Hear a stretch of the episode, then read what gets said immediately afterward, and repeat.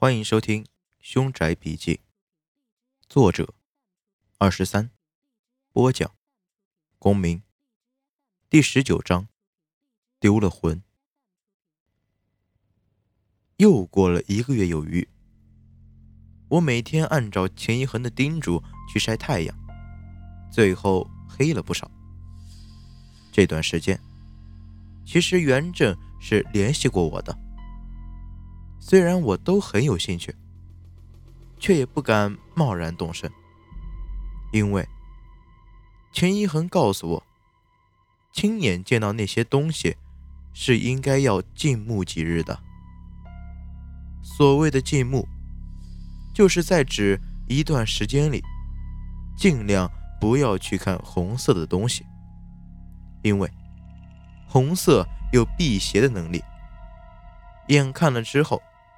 反而会因为正气把自己的运气冲抵，这有点被冻伤之后反而不能用火烤的意思。不过，这跟秦一恒说过的很多道理一样，我也并不知道真假，就只好宁可信其有。不过，因为静穆，我却养成了戴墨镜的习惯。后来。跟秦一恒出去，乍一看，我反而更有些高深莫测的味道。这样无忧无虑的生活固然美好，但是生活的停滞也会让人越来越无聊。恰好这个档口，袁正又联系到了我，说是有一家人的房子要出手，不过。听他的形容，这个宅子似乎并不是凶宅，因为住在里面的人都还活着。我听了他的叙述，有些失望，不过还是想去看一下，因为袁正报给我们的价格算下来，利润还是颇高的，而且我想，说不定。他们家碰见的事情，完全就是一些鸡毛蒜皮的小事，根本用不着方术的那一套办法。这样，说不定我就又捡了一个大便宜。我跟秦一恒通了一下气，他起初并不同意，认为我们现在运势很低，做生意恐怕会赔钱，还是稍安勿躁，留神。别再染上什么血光之灾什么的。可是他还是架不住我的软磨硬泡，最终还是决定先去看一看这个宅子。距离我们所在的城市并不远，走高速的话只有三个小时的车程。况且，我认为我开车还是挺快的。自驾去的话，又省了很多打车、步行的时间，所以，我们干脆直接开车上了路。原镇碰巧就在这座城市里。到达当地的时候，正好是午饭的时间，我们就请袁振吃了顿饭。席间，他大概讲了一下这个宅子的事情。袁振说：“这户人家住在这里已经几年了。男主人是一个中学教师，女主人在自家小区里开了个小超市。两个人有一个十六七岁的女儿，一家三口的日子过得还是挺美满的。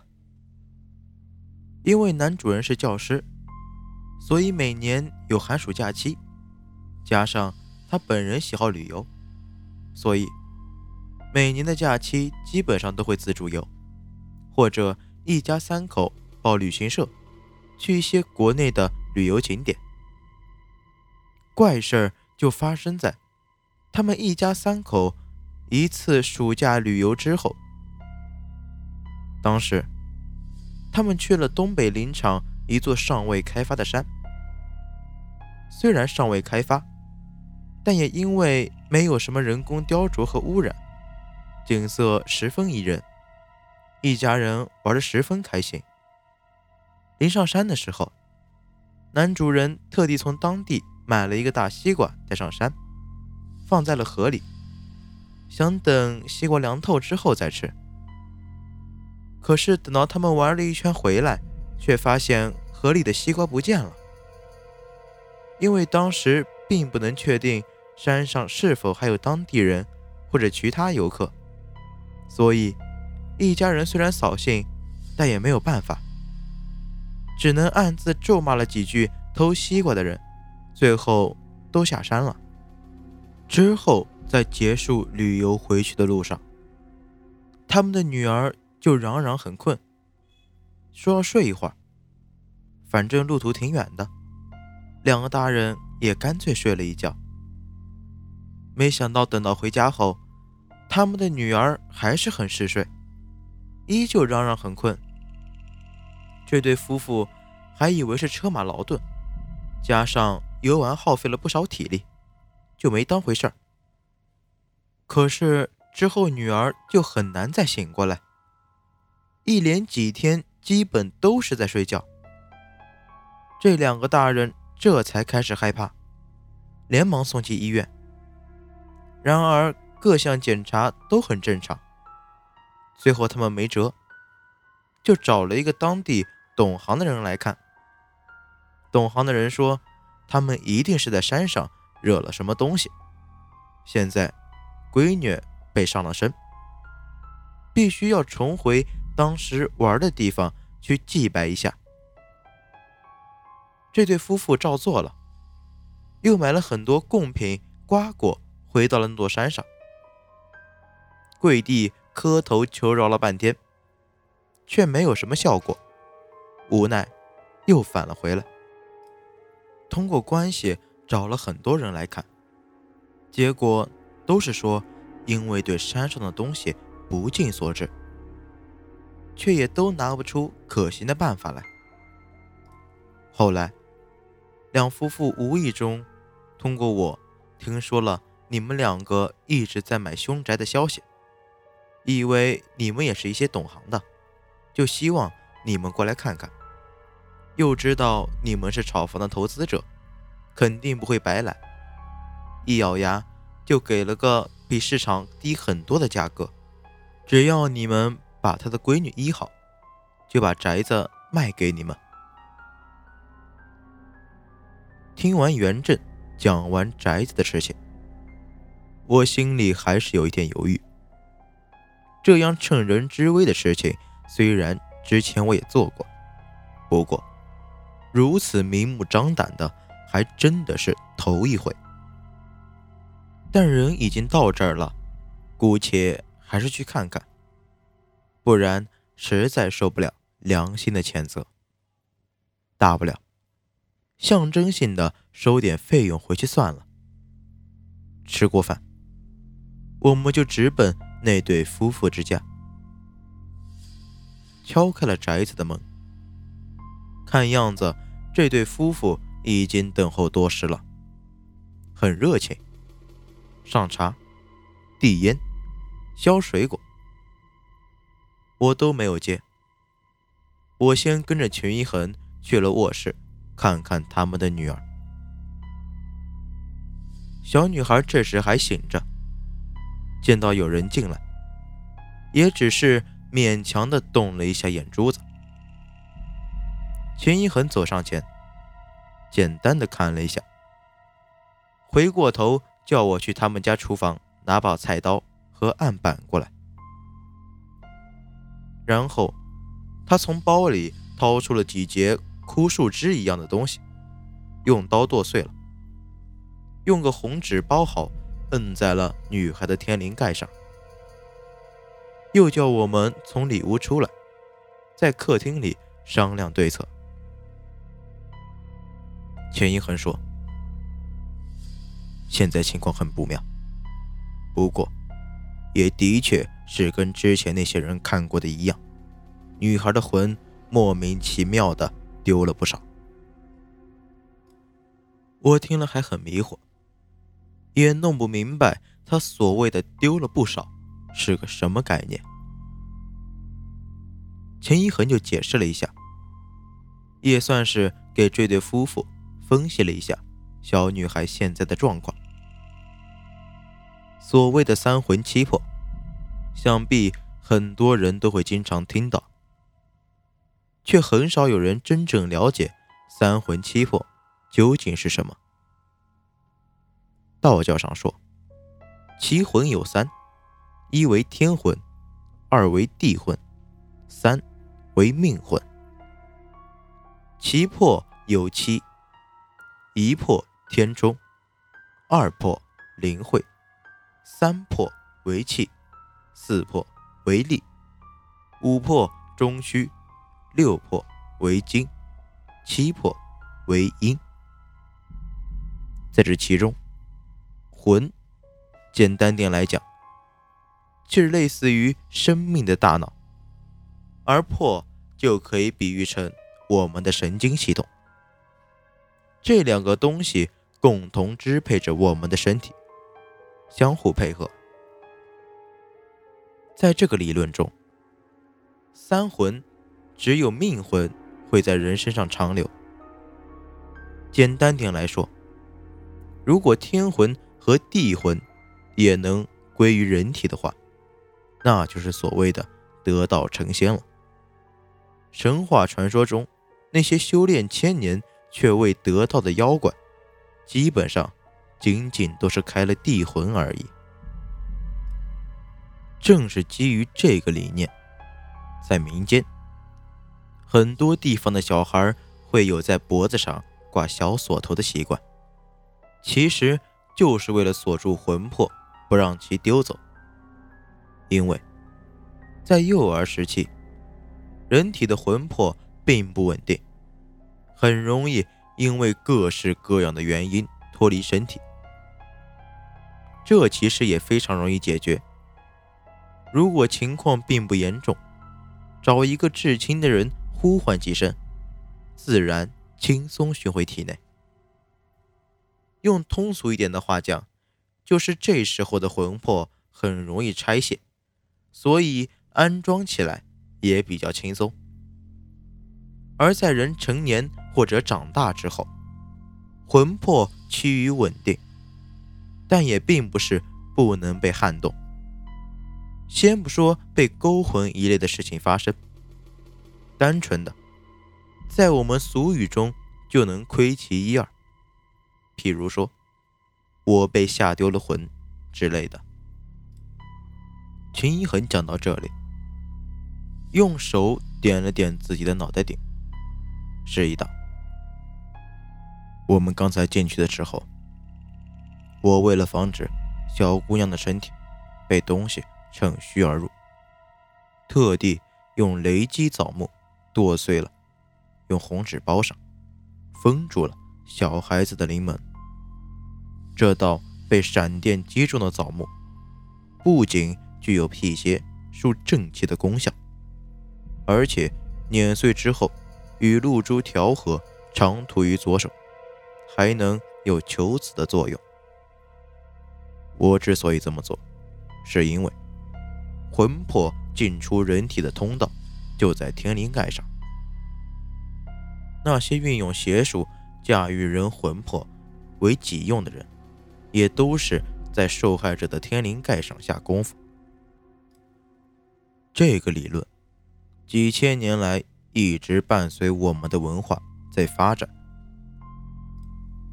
即使在神话小说《西游记》中，我们也能看到金箍是锁在孙悟空额头上的，这其实也就是锁住了孙悟空的魂魄，让其。无法遁逃，所以，即便孙悟空在灵魂出窍的时候，他的头顶依旧会带着金箍。说白了，无论他跑多远，狗链一直拴在脖子上，无非只是线放长了而已。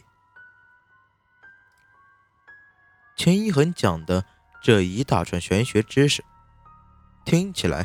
倒并不晦涩难懂，那对夫妇显然也听明白了事态的严重性，眼睛都红了，一直求我们救救他们的女儿。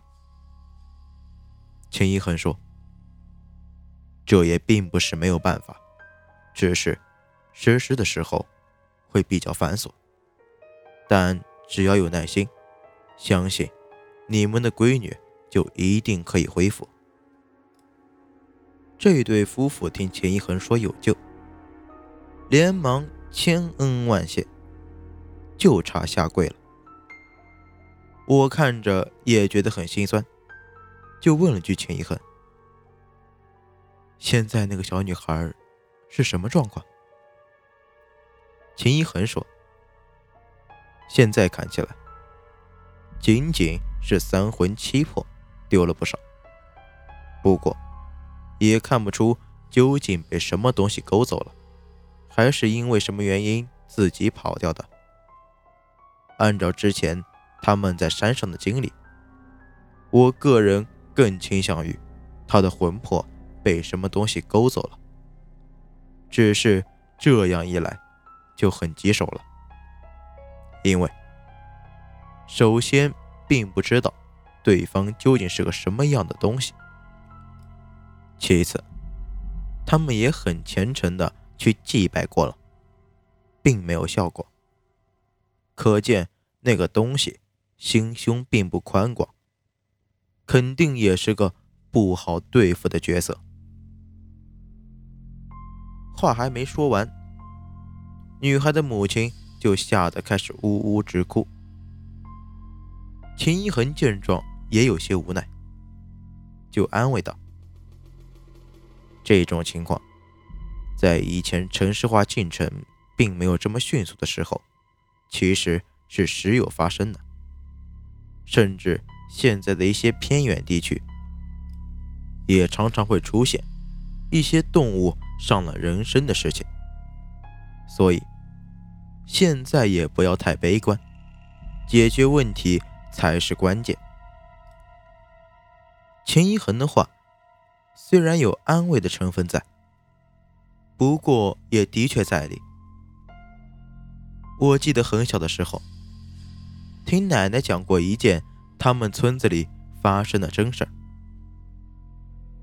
当地的一个妇女有次进山，因为内急，就在一棵树下方便。这其实是很忌讳的一件事情，因为说不定。你就把排泄物喷在了一个你看不见的东西头上，这个妇女就因此着了道。回家后，人性全无，见谁咬谁。家人见了，实在没辙，就用绳子把他绑了起来，放到了床上，而后找了一个十里八乡还算懂行的人来看。那个人见状，就断言是被仙妹伤了身，却也没有太直接的办法，只能用辟邪之物驱赶，但并没有奏效。后来，反而是附近的一个屠夫见状大喝一声，问那个妇女何方神圣，没想到那个仙美。真的被屠夫身上的戾气所震慑，乖乖报了一个叫做梧桐山靴子洞的地址。懂行的人见状，立刻带了全村的人去寻找。终于，在山里一棵大梧桐树下找到了一对黄鼠狼。最让人称奇的是。黄鼠狼可能也是贪图享受，也不知道从什么地方叼来了一只牛皮靴当床睡。众人急忙把黄鼠狼杀死。回去一看，那个妇女果然恢复了正常。这虽然只是口口相传的一个故事，我也并不清楚真假。但如果按照秦一恒所言，想必也是有一定的真实性的。现在事情大体已经理出脉络了，就看后面秦一恒如何操作了。我用眼神询问了他一下，他见状就凑到我的耳边告诉我：“如果真的是这样的仙魁上身，倒也并不难办。现在最让人头疼的是，那个东西居然强大到直接把魂勾走了，这麻烦就大了。就好比你的电脑中毒了。”只要用一些好的杀毒软件清理，也就能解决了。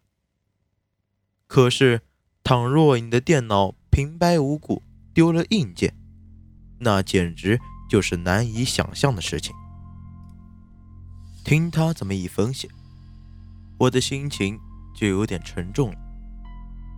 合着刚才他的话还是朝着乐观方向估计的，但我现在。是真心想帮助这两口子。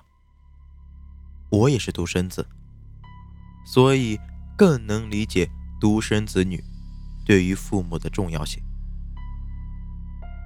看这对夫妇是真可怜。秦一恒也像是动了恻隐之心，想了一下，决定还是先按照平常的办法试一下，那就是。民间所称的教魂，这个叫魂的方式很繁琐，实施起来也非常消耗精力。首先，要在几个固定的时间段里，子时、丑时、寅时、卯时，在这些时间段里，把家里的灯全部关上，只点燃一盏油灯。给魂魄引路，然后打开窗，站在窗前，分别面对正南、正北、正东、正西四个方向，不停的叫唤小姑娘的名字。最后，再点燃一张写有小姑娘生辰八字的黄纸，为小姑娘喝下。另外。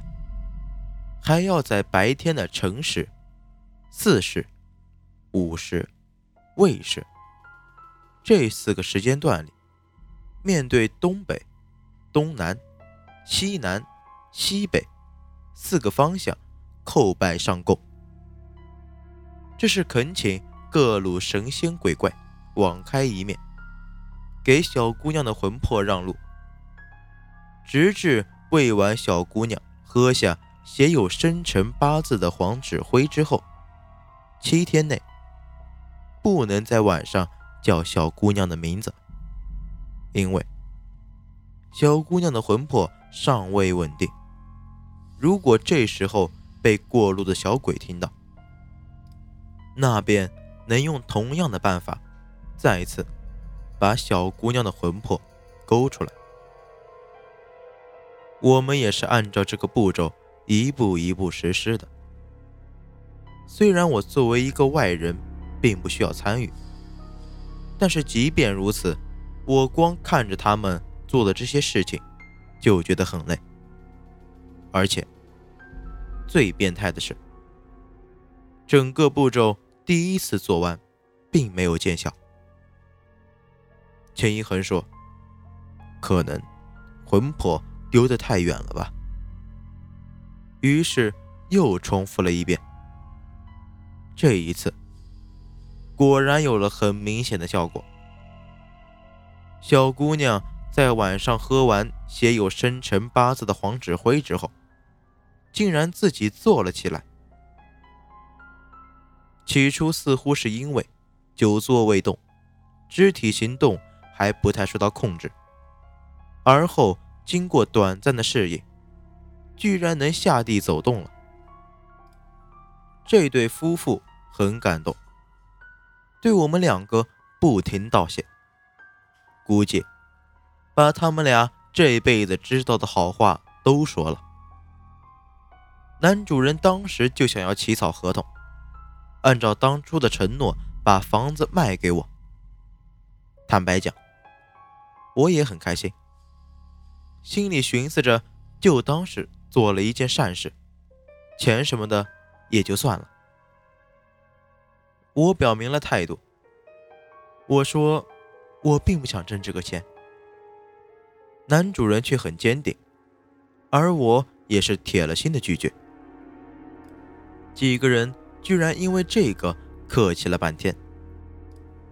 然而，正当所有人都以为皆大欢喜的时候，钱一恒却在旁边轻轻的拉了一下我的衣角。我以为他临时变卦了，想把这个房子收下来。本想转过头劝他。谁知道，看向他的时候，他却不停的对我使眼色。我顺着他的眼色看去，发现他指的是那个小姑娘。小姑娘这时候坐在床边，挺安静的，倒也看不出有什么异常。我就歪过头，用眼神问秦一恒：“是什么意思？”